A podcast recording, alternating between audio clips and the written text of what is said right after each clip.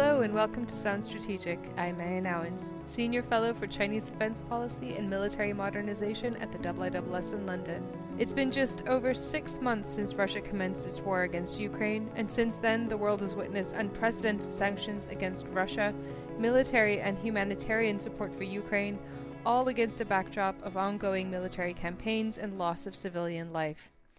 In today's episode of Sound Strategic, I'm joined by four IISS experts who cover the political, military, and economic developments around the war in Ukraine to discuss their views of the past half year and what's next in terms of military operations, political strategies, and economic sanctions. I'm joined by Dr. Maria Shagina, Diamond Brown Research Fellow for Economic Sanctions Standards and Strategy, Dr. Nigel Gould-Davies, Senior Fellow for Russia and Eurasia and editor of the Strategic Survey, Franz Stefan Gady, Senior Fellow for Cyber, Space, and Future Conflict, and Henry Boyd, Research Fellow for Defense and Military Analysis. Maria, Nigel, Franz, and Henry, thanks for joining me on today's show. Franz, the last time we spoke on Sound Strategic, you cautioned that Ukraine's ability to withstand and respond to Russia's attacks was positive, but that the conflict may be a long and drawn out one. Where are we in the conflict today, militarily speaking, and what strategies are we seeing play out? Thank you, Meia. These are really two excellent questions. First of all, I think we are in the middle of what some would characterize as an operational pause in Ukraine at the moment. We can broadly divide the conflict thus far into uh, three phases. The first phase was really the initial invasion up until middle to end of March, which ended with the defeat of Russian forces around Kiev and the Russian withdrawal from the Kiev region and repositioning Russian forces more to the east, to the Donbas region, where they were regrouping and launching limited offensive against Ukrainian positions there this sort of war of attrition that has been going on ever since has somewhat slowed down in recent weeks. So I think the second phase of the conflict started in mid April and lasted maybe perhaps until mid July, end of July and we've seen really a lull, a decrease of fighting activities along all the front lines. At this moment, Russian and Ukrainian forces are again repositioning. There's been some Russian reinforcements moving into the south of Ukraine around Kherson region. There have been limited Russian advances over the last couple of months, but there hasn't really been a big breakthrough. The Russians have taken some towns, some significant towns in the Donbas region, but overall, Russian forces have not advanced as far as you might expect. At the moment, they're really still trying to break through an initial Ukrainian defensive line in the Donbas region that's really anchored on two towns. On the one hand, Bakhmut, on the other hand, uh, Siversk. And once they would break through there, they would really hit on the main Ukrainian defensive line in the Donbas. Uh, these are really anchored on two towns, principally again uh, Kramatorsk and uh, Slovyansk. And there has really been very little progress in recent weeks. But I think what is really important to understand in a war of attrition, it's it's not so much about taking territory, and it's more about trying to inflict as much damage to your opponent in terms of material and manpower as you can, and definitely proportionately more damage on uh, the enemy than your own side is uh, receiving. So I think to answer your question when it comes to military strategies, I think the strategy now is a strategy of attrition for both sides, Ukraine and Russia. But for Russia, of course, and uh, Ukraine, there are also clear political implications when it comes to these strategies, and that Russia will try everything to disrupt Western political support for Ukraine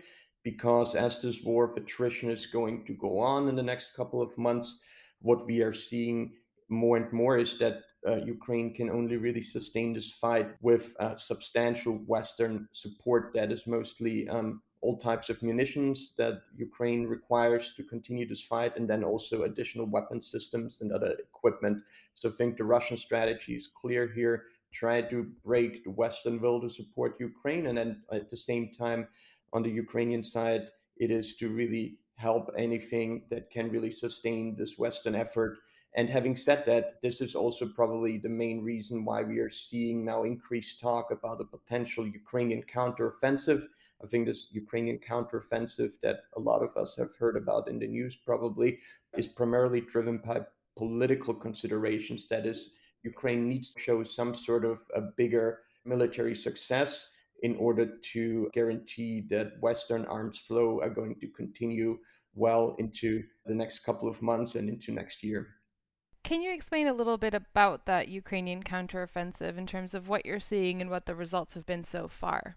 First of all, we don't really know how this counteroffensive is really going to look like. There have been some reports a couple of weeks ago that said that this Ukrainian counteroffensive is already beginning. I would say perhaps we are in the shaping phase of a potential Ukrainian counteroffensive. We've seen various attacks in rear areas of the Russian armed forces in Ukraine, particularly over the last couple of uh, days and weeks in Crimea. This could be interpreted as a sign that the Ukrainian armed forces are trying to shape potential future offensive operations, but we don't really know how such a counteroffensive would look like and where exactly it would happen. What we are pretty sure about is that it's going to happen somewhere in the south, but whether it's really going to be in the Kherson region or anywhere else, it's really, really um, unclear at this stage. What I do think is going to happen eventually is that political pressure on the Ukrainian armed forces uh, will will increase, and we will see some sort of action in the coming weeks. But I can't really comment on the exact character of such an operation nor when it will happen. Henry, moving on to you. Franz just talked about how little progress we've seen in, in the last few weeks by both sides, but primarily the Russian side. There have also been reports of recruitment in Russia to replenish its forces, even from prisons. What does this tell us about the state of Russia's armed forces six months into the conflict Hey, thank you. I think Dara Massicot described Russia as scraping the bottom of nine separate barrels for personnel recently, which I think probably sums up their position. Exact figures remain debatable for the state of Russia's losses, both in terms of personnel and equipment. Figures around 15, 20,000 killed in action, maybe somewhere along the lines of 75 to 80,000 total loss, including wounded, missing in action, other, have been circulated by Western sources. These are not implausible, although I think um, treat them as a range of estimates as opposed to specific figures at this point in time. If you look at the initial Russian invasion force, if you include Donetsk and Luhansk uh, militia forces in addition to the, the Russian armed forces proper, somewhere in the region of 140,000 personnel. Russia has lost over half of that in killed, wounded, and captured so far in this invasion. Now, obviously, there's been a considerable effort since day one from the Russians to try and make good these losses. The fact that, for political reasons, uh, Vladimir Putin continues to define this operation as a special military operation as opposed to a war proper really does hamper the Russian state and its ability to mobilize. It restricts the state's powers of compulsion and coercion in terms of the levers it can pull to generate resources. So, hence, I think why you see this combination of increasing inducements and incentivization for former military personnel to return to the colors, for volunteer battalions to be formed, but also a reliance on crudely termed mercenaries. Uh, the Wagner Group being the most prominent. It's Wagner where you see you see this kind of increased interest in recruiting out of military prisons, particularly for combat infantry and trained combat infantry, which is a critical Russian shortage at this point in time. A lot of the heavy initial equipment losses. Uh, maybe a thousand main battle tanks, a thousand or more other armored fighting vehicles, 500 plus artillery pieces perhaps, can be made good in the short term, pulling out less good but reasonable platforms out of storage Russia has a fairly substantive store of old Cold War era equipment, which is not quite at the same standard their initial invasion force had available to them, but can make good the losses to some extent. Uh, it's finding replacements for personnel, I think, that is going to be a, a critical limitation of their offensive operations, and probably why you have seen. I think it probably is fair to carry looking at the shift of particularly the Eastern Military District Russian forces out of Donetsk and Luhansk and into southern Ukraine in between Kherson and Crimea suggests that for the moment Russia's offensive in Donetsk Oblast has probably culminated for now, and that Russia is now shifting resources in expectation of a Ukrainian counteroffensive. In the short term, because Russia's long-term political objectives don't necessarily have changed, Russia's ability to conduct a continue, continuing offensive may have petered out. And Henry, how does this compare to Ukrainian losses so far? By comparison, we did know very, very little about Ukrainian losses.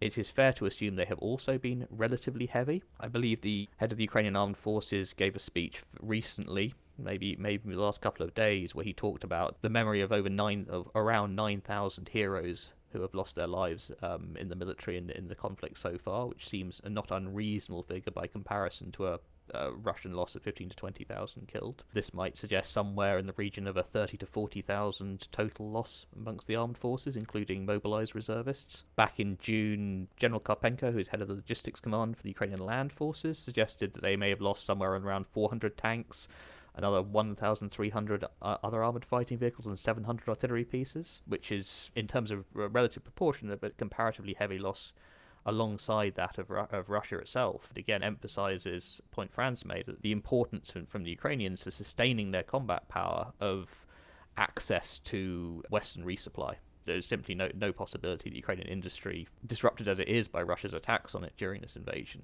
uh, will be able to make good these losses. Because Ukraine has been able to effectively mobilize from the start of the conflict, it likely has greater access to personnel resources in principle compared to the Russians. That there is a a large and willing supply of personnel that the Ukrainians can put into to, as replacements into, into units, but getting these personnel trained and ready will continue to pose a challenge. And I think that's the key restriction on the Ukrainian personnel side is how quickly you can transform volunteers into effective combat forces. If the Ukrainians are thinking about an offensive, one of two views. If you if you are you are thinking about launching a large scale counter-offensive around Kherson, how much of that force you can put into a position where it can, conduct, can effectively conduct combined arms operations against dug-in Russian defenders. So we saw in the early stage of the conflict what happens when you can't conduct effective com- combined arms operations in modern in modern warfare, and the losses loss level that's likely to affect. Where the balance lies between the political impetus of doing something quickly prior to an expected Russian annexation of some of these southern territories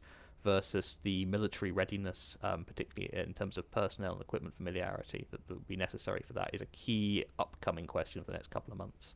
Nigel, Vladimir Putin has said that Russia hasn't even begun to fight. So, how is the conflict being perceived in Russia, and how much conviction behind the cause do you think there is still going forward? Conviction is fundamental in modern warfare, especially warfare conducted on a large scale. We had a recent lesson in that from the chaotic end to Western involvement in Afghanistan. On paper, a great mismatch of forces, but in practice, the very different levels of will and resolve and commitment of the two sides was decisive in determining the outcome of that long conflict. So it matters very much. And it matters both for the motivation and morale of forces in the field, and also for the degree of uh, political support on the home front uh, a, a war enjoys. In the case of Russia, of course, everyone is trying to understand what is happening with uh, public support and whether that might be waning or under what circumstances support for this might ebb. It's hard to get reliable opinion polls. I've certainly been struck by the trickles of evidence from some of the polls that can still be conducted in Russia of a quiet and grey anxiety, I would say. When people are asked whether they want the war to continue now, a bare majority, only just 52% in the latest poll, said they wanted the war to go on. That's a far more concrete and specific question than an abstract, do you support the war? Do you actually want to continue?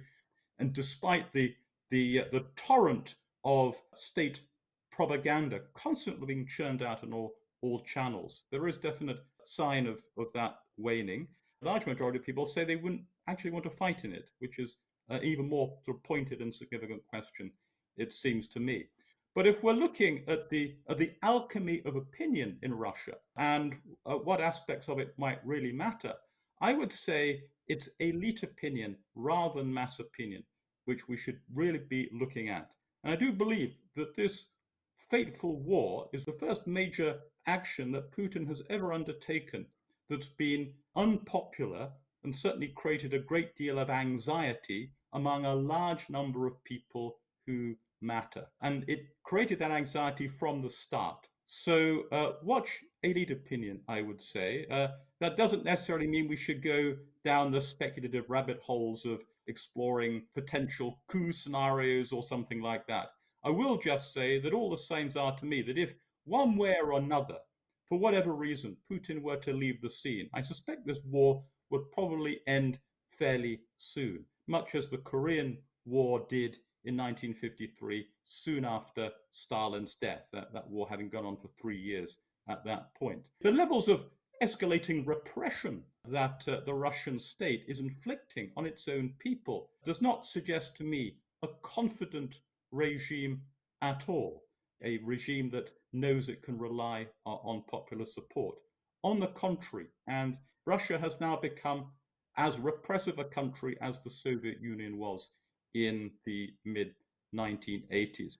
I suppose the final point is that, uh, of course, we are discussing these issues just a, a couple of days after the, the death of uh, Daria Dugina, the daughter of the self described sort of conspirologist, sort of conspiracy theorist, exotic, mystical, uh, geopolitical extremist, uh, Alexander Dugin. All the signs are, to me at this point, that this is something that has been fabricated, concocted by some part of the Russian state, possibly as a pretext to try to rouse public opinion even more uh, strongly against Ukraine. And you do that sort of thing if you're, again, if you're worried about potentially uh, declining support. By contrast, on the Ukrainian side, I think everyone has been struck by the resolve from President Zelensky down and from the first days onwards of popular will to uh, resist this invasion. Maria, what does this conviction and resolve among Ukrainians look like six months on from the start of the war? For Ukraine, it's indeed no longer in conflict. That language could have been used against the annexation of Crimea and the war in Donbass, but today it's an existential war against the country. And Russia's invasion of Ukraine aims to deny its very right to exist as a sovereign state its right to exercise any agency and destruct its culture and identity. And as Henry pointed out, we haven't seen any changes vis a vis political objectives when it comes from Moscow, despite the relatively poor military performance on the battlefield. As any existential threat that really has the ability to unite the country like nothing else. So we're seeing unprecedented unity within Ukraine, all cultural differences brushed off, uh, language preferences don't really matter. And for a change, political squabbles have been put aside. So, under this umbrella, as Nigel described, that Zelensky has gathered there there is um, unity that Ukraine hasn't seen uh, for a while. And that puts in very strong contrast with Russia. Russia, which struggles to announce large scale mobilization, it faces a serious manpower problem. Ukraine is fighting this war on every level. From women joining the army in large numbers, volunteers and diaspora helping to crowdfund for equipment, to civilians protesting under the occupation. And this stark contrast shows you how atomized Russian society is and how strong horizontal ties uh, within Ukraine have been built over the past months in particular. So the morale, the conviction plays a huge role here because it's not always about the numbers.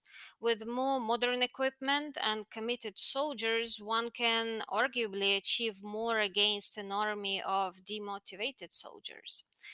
And that strong conviction was also recently reflected in the Ukrainian poll, which shows that Ukrainians see themselves as the winning party of this war. And the, the poll was conducted in July this year by Kiev Institute um, of Sociology, showing that only 10% of uh, Ukrainians agree to cede territories to Russia and 84% uh, find that any territorial concessions are unacceptable. It might be a double edged sword here. It's very good, obviously, for the war effort because you have a very strong conviction that Ukraine should win, but also it might be very hard for Zelensky to sell any negotiated settlement when the time is right and if it favors Ukraine, but that might complicate signing any agreement when some territory must be ceded to the Russians. It's really fascinating to see the differences in the polling results that you've both mentioned. Maria, I was wondering whether we could talk a little bit about sanctions moving on. How have export controls and sanctions perhaps started to impact what we see happening in Russia? Has that led to some of this dissatisfaction that we see uh, in Russia that Nigel spoke about?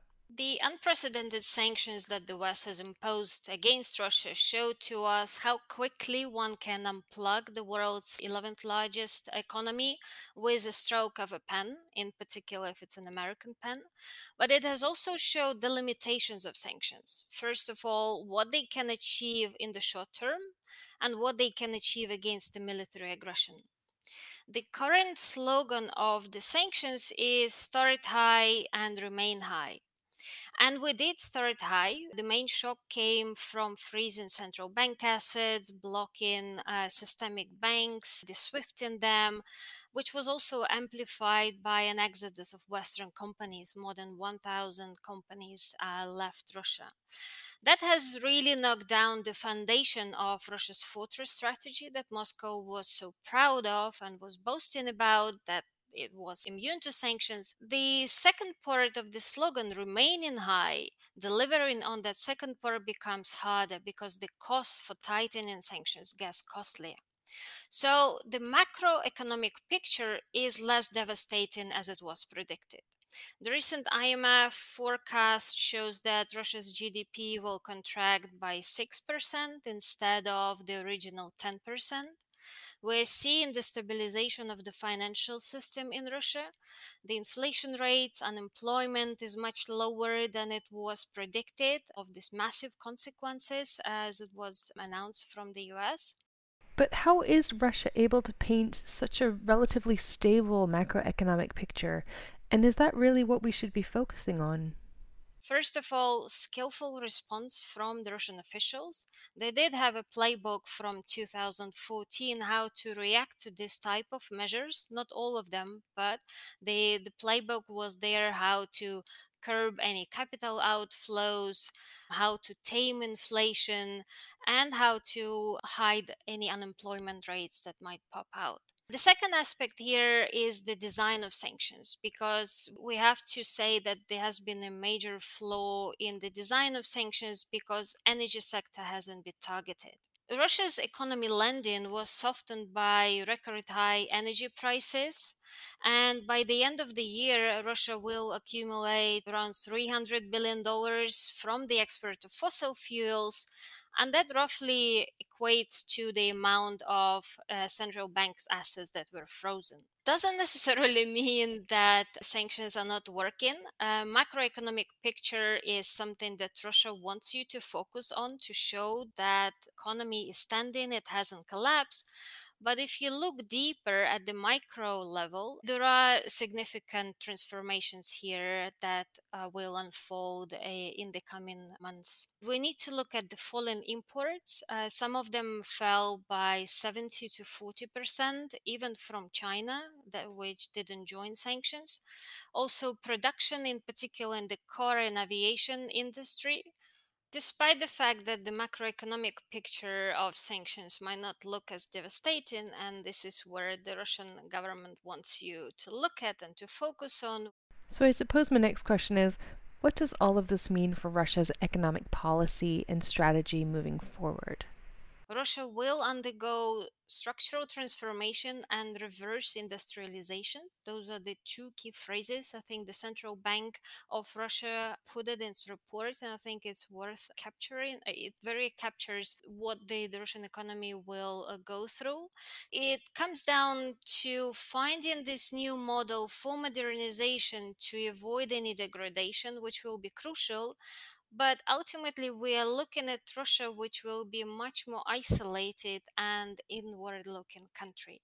It will be decoupled on multiple levels, not just commercial, financial, but also technological and in terms of energy flows when the oil embargo will kick in and now we have the, the coal ban as well the country's uh, economy won't collapse, and that wasn't the objective of sanctions, Russia will face a future of poor quality goods with lower f- uh, safety standards, fewer foreign direct investments, and declining real incomes.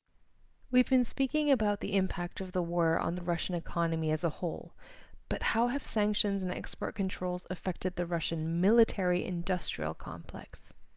When it comes to assessing the impact of sanctions and export controls on Russia's ability to produce equipment to replenish the old ones, it's getting harder to, to assess what is really going on here. Firstly, because the defense sector is by default much murkier territory to get information about. And we also have too many unknowns here. The first one is the size of stock of Russian equipment. We don't know how well prepared the Russian army was, given that the so called special military operation was announced only to a few, very limited number of people. But also, we don't really know about Russia's ability to produce equipment or report for the required system via parallel imports or illicit procurement networks. So we can make uh, high level estimates here. Analyzing Russia's import substitution also in the defense sector, I remain personally skeptical that Russia will be able to import substitute critical components. Um, so this ability remains very low, in particularly when it comes to advanced technologies such as chips and semiconductors. So procuring them via third countries or via illicit uh, networks is almost a certain trajectory. In this case, Russian military is also likely to undergo through reverse industrialization, where it will rely more on old Soviet technology, for example, chips that are 30, 20 years old, but it will also have impact on Russia's actions on the battlefield. But ultimately, while the economic pie of the Russian economy will be smaller, I think it's fair to say that military spending will trump all other expenses, such as education, healthcare. So we won't see any changes eh, in that sense in the short term, but we'll see the confluence of two types of attrition the economic one and also the military one. That's fascinating. Thank you for that really comprehensive answer, Maria. Nigel, if I could maybe broaden this out a little bit and ask you about how the conflict has impacted Ukraine's neighbors in the last six months. How have you seen Russia's invasion of Ukraine perceived in Eastern Europe? Central and Eastern Europe is, of course, on the front line of this conflict. They are the countries bordering Ukraine who face the consequences of the war most immediately. And that's even before any prospects of escalation, which is a, a real and live concern now and has been for some time. As things stand, we've seen, of course, millions of refugees being taken in by those neighboring states, 2 million in Poland alone. And remarkably, there are not really refugee camps in Poland. They're all being taken into to people's homes there is that, that constant concern that the, the war could uh, spread. I think these countries see this war as vindication of their own earlier decisions to seek membership of NATO. Uh, and of course, what we're seeing now is process of ratification of, of further NATO enlargement to include uh, Sweden and Finland too. Uh, right now, I think there are concerns in particular in the wake of the death of uh, Daria Dugina, whom I, I mentioned earlier, Estonia could be subjected to some potential escalation. The story, which uh, frankly seems in every detail to have been concocted by the FSB, the Russian uh, Internal Security Service, says that the, the perpetrator of this attack fled to Estonia and they're already demanding extradition and making very threatening growls in Estonia's direction. This, in turn, follows a series of very serious but unsuccessful cyber attacks on Estonia over the past week. So, yes, always heightened attention and concern that uh, this war could have direct and kinetic consequences, as well as the very significant indirect economic ones that we've seen so far. And how would you describe Turkey's diplomatic role in the wider region at the moment? Turkey's role in all of this and its relationship with Russia is extraordinarily complex and multi stranded. Turkey, of course, is a long standing member of NATO. therefore, its approval will be needed if that uh, accession bid by Sweden and Finland is to be successful. It needs to be ratified by all NATO member states, including Turkey. And yet, Turkey is also making life easier for Russia as Russia tries to evade sanctions and mitigate the sanctions effects that Maria was referring to earlier. Both imports from and exports to Russia from Turkey have nearly doubled over the past year. And uh, more concerning even than that is growing evidence that Turkey is uh, not just uh, increasing its trade involvement with Russia, but is helping to facilitate the underlying sanctions evading systems that Russia is setting up. Turkey is joining the, the Russian payment system MIR, which is an alternative to SWIFT, from which it's largely been cut off. Turkey now is beginning to transact some of its trade in rubles. So there are real, real concerns there. And one can even further uh, as well look at look at Turkey's complex aspiration to serve some brokering role, to be the, the person in the middle that might help facilitate an eventual uh, agreement to end the war. The earlier talks several months ago were held in Istanbul, and it was Turkey that, in effect, brokered the, the recent agreement to allow at least some grain shipments out of Odessa onto uh, world markets, although in practice there's been, I think, less to that so far than meets the eye. Erdogan meets Putin, been in twice in recent weeks. He also met President Zelensky uh, in the past week. So put all this together, and I think we see Turkey playing a really unique role here, seeking options, trying to avoid binary choices, trying to present itself as diplomatically indispensable to an ultimate resolution of this. And part of the background uh, to all this is Erdogan's own bid for domestic re-election in June 2023. His economy is in, in serious trouble. I think that essential domestic backdrop helps explain at least part of what Turkey is doing. Thanks, Nigel. Henry, at a conference in Copenhagen on the 11th of August, 26 Western governments pledged a total of 1.5 billion euros of additional help to Ukraine. And some analysts have commented that military aid to Ukraine seems to be smaller at the moment than it was at the start of the war. Have you seen a reduction in the amount of military aid to Ukraine over the last few months? And if so, what could be contributing to this? Franz mentioned earlier, uh, Western support, military and financial, is a key point of dependence for the Ukrainian war effort, and one that is correctly seen as a potential vulnerability. I think Lawrence Freedman identified it as what he believes Russia has seen as the key weakness in, in Ukraine's ability to sustain the fight against Russia.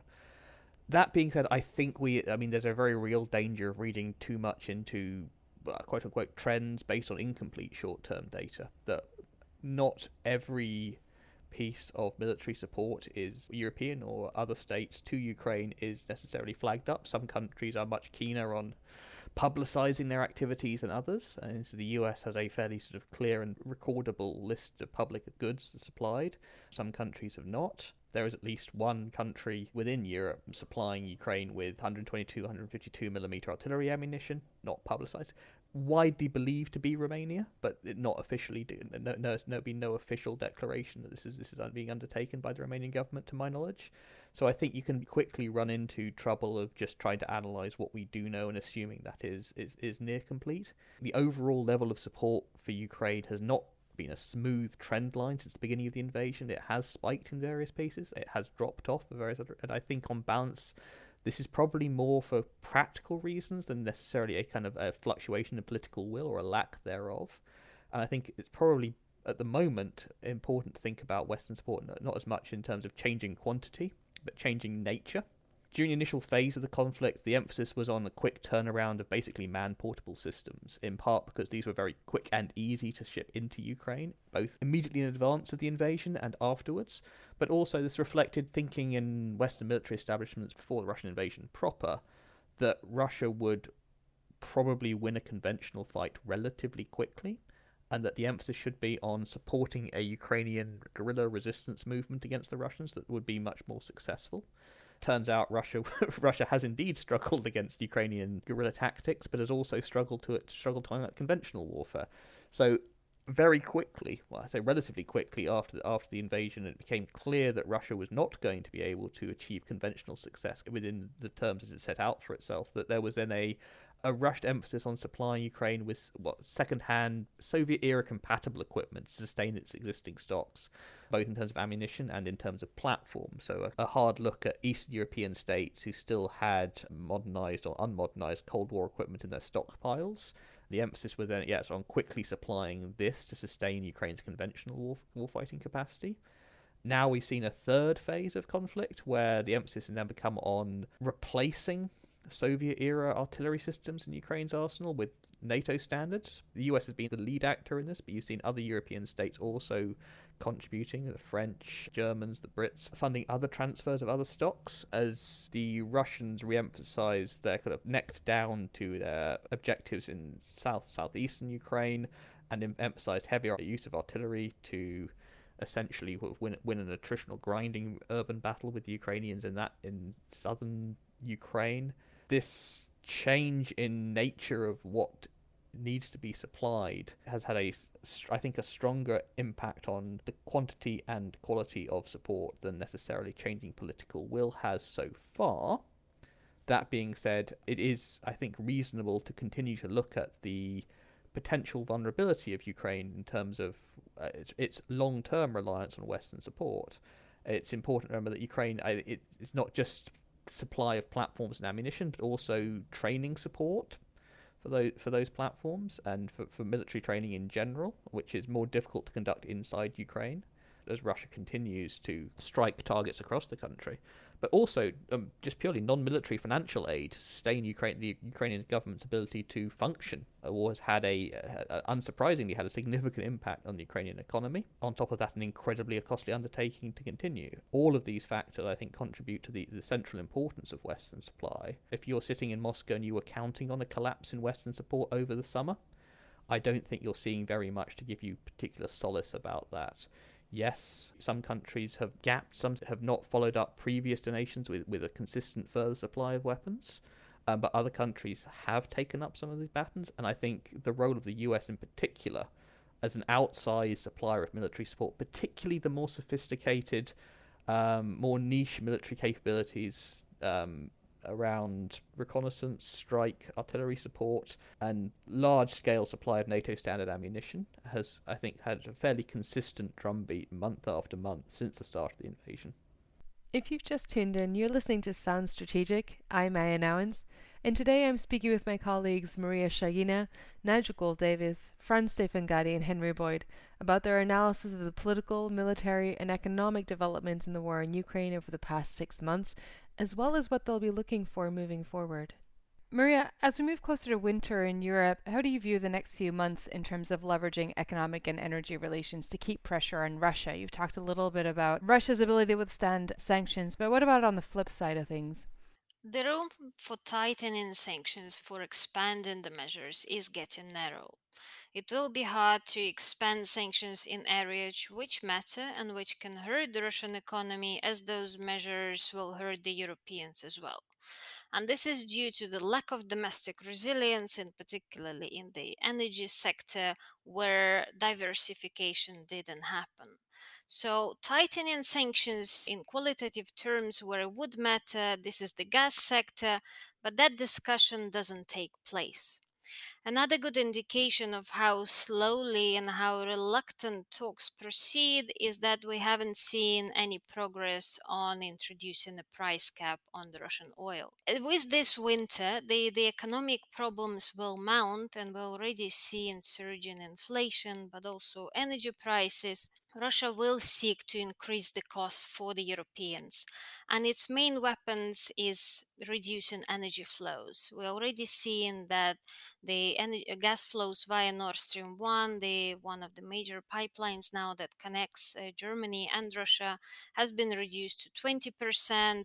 Gazprom has also announced that it will stop uh, gas flows for three days against this moment of uncertainty, whether they will bring it up to the 20% um, of uh, supplies. So, from Moscow's perspective, this is this narrow window of opportunity where you can sow discord, uh, discord increase costs for the Europeans, and thus lower military and economic assistance to Ukraine the emphasis now is on enforcement, as unsexy as that might sound, is enforcement of the existing sanctions. If the current implementations get squandered, the West really runs out of any tools it can constrain Russia where it matters. As there is no agreement on what the endgame with Russia should be, the rising cost will likely prompt these talks about finding a compromise, patching things over, instead of fundamentally solving the issue.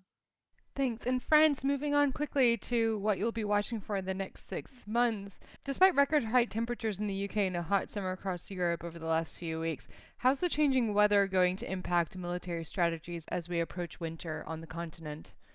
That's a good question, and I think it's one factor of many other factors, and by far it's not the most decisive factor. I'm, I'm fairly skeptical of whether having a decisive impact on future military operations in Ukraine. Of course, you have mud season approaching in the fall. This fall, you have usually uh, two mud seasons uh, every year, one in the spring and one in the fall. That's the time of the year where um, a lot of the unpaved roads are essentially impassable. But what we've seen over the last couple of weeks and months is that the Russian armed forces, at least, have been primarily staying on paved roads to begin with. And this has not so much to do with the weather and more to do with uh, some structural deficiencies in the force structure of the Russian armed forces. That is, that they simply lack infantry.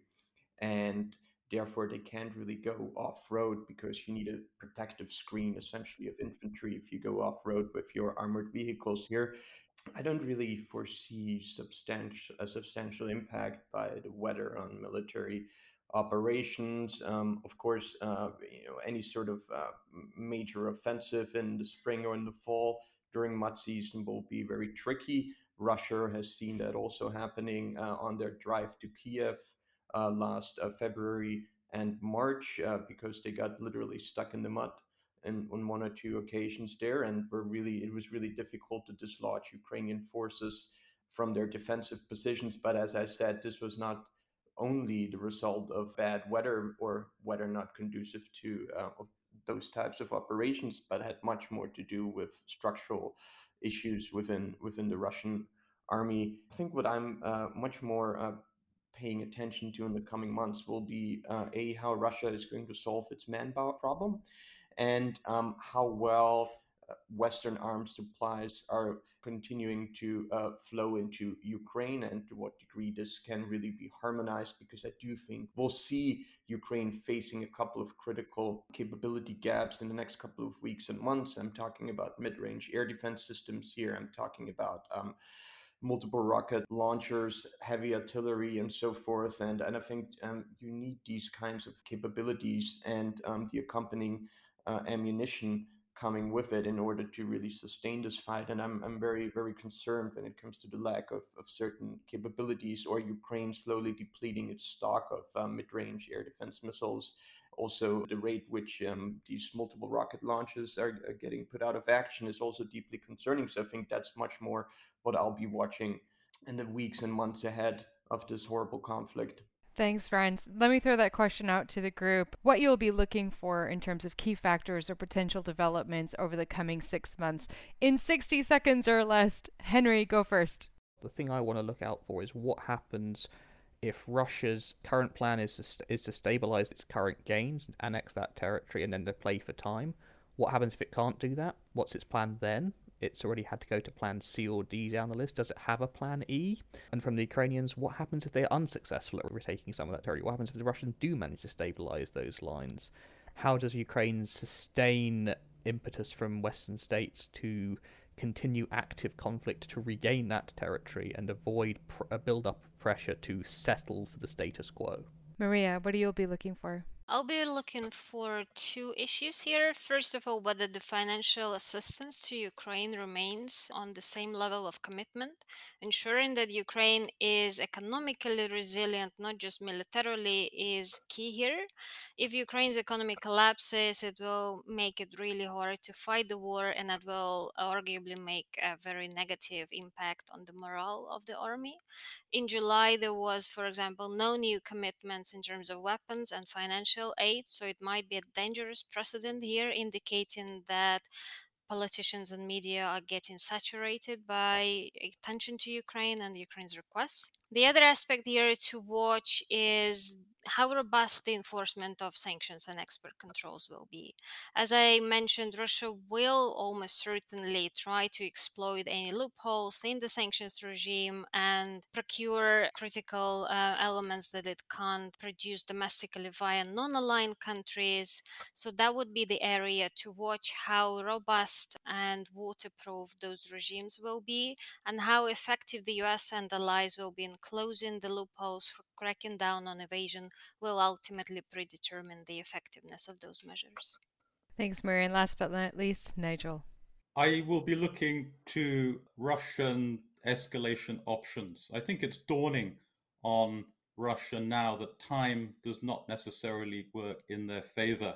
Uh, and part of their, their sort of ideology, and this is, this is reinforced by framing it in these World War II terms, is that uh, uh, however long and tough a war and however badly it goes initially, Russia will always prevail. I think there are doubts creeping in about that. They'll be looking for escalation. That could mean um, much more severe use of uh, air power. It could mean doing something very dangerous with the Zaporizhia nuclear power plant, where Russia is frankly already playing with fire. That has potentially incalculable security implications for the entire continent, but also more specifically for Ukraine, of course, as well as uh, that plant being responsible for around a fifth of Ukraine's electricity needs. The really big issue that faces Putin now is whether to order a general mobilization.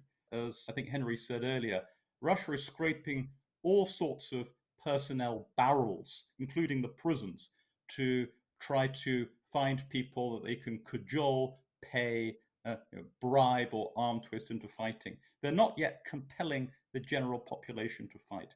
But if they come to the conclusion that they just lack the manpower to continue this war in the way that they would like, they will be faced with that decision. And that will cross a fateful Rubicon, because then, more than ever, ordinary Russians will have to think very carefully about whether they really support this war or not if they are being asked, being told, in fact, that they will need to fight and die for it. That's the thing that could crack public opinion, and I think the Kremlin knows it.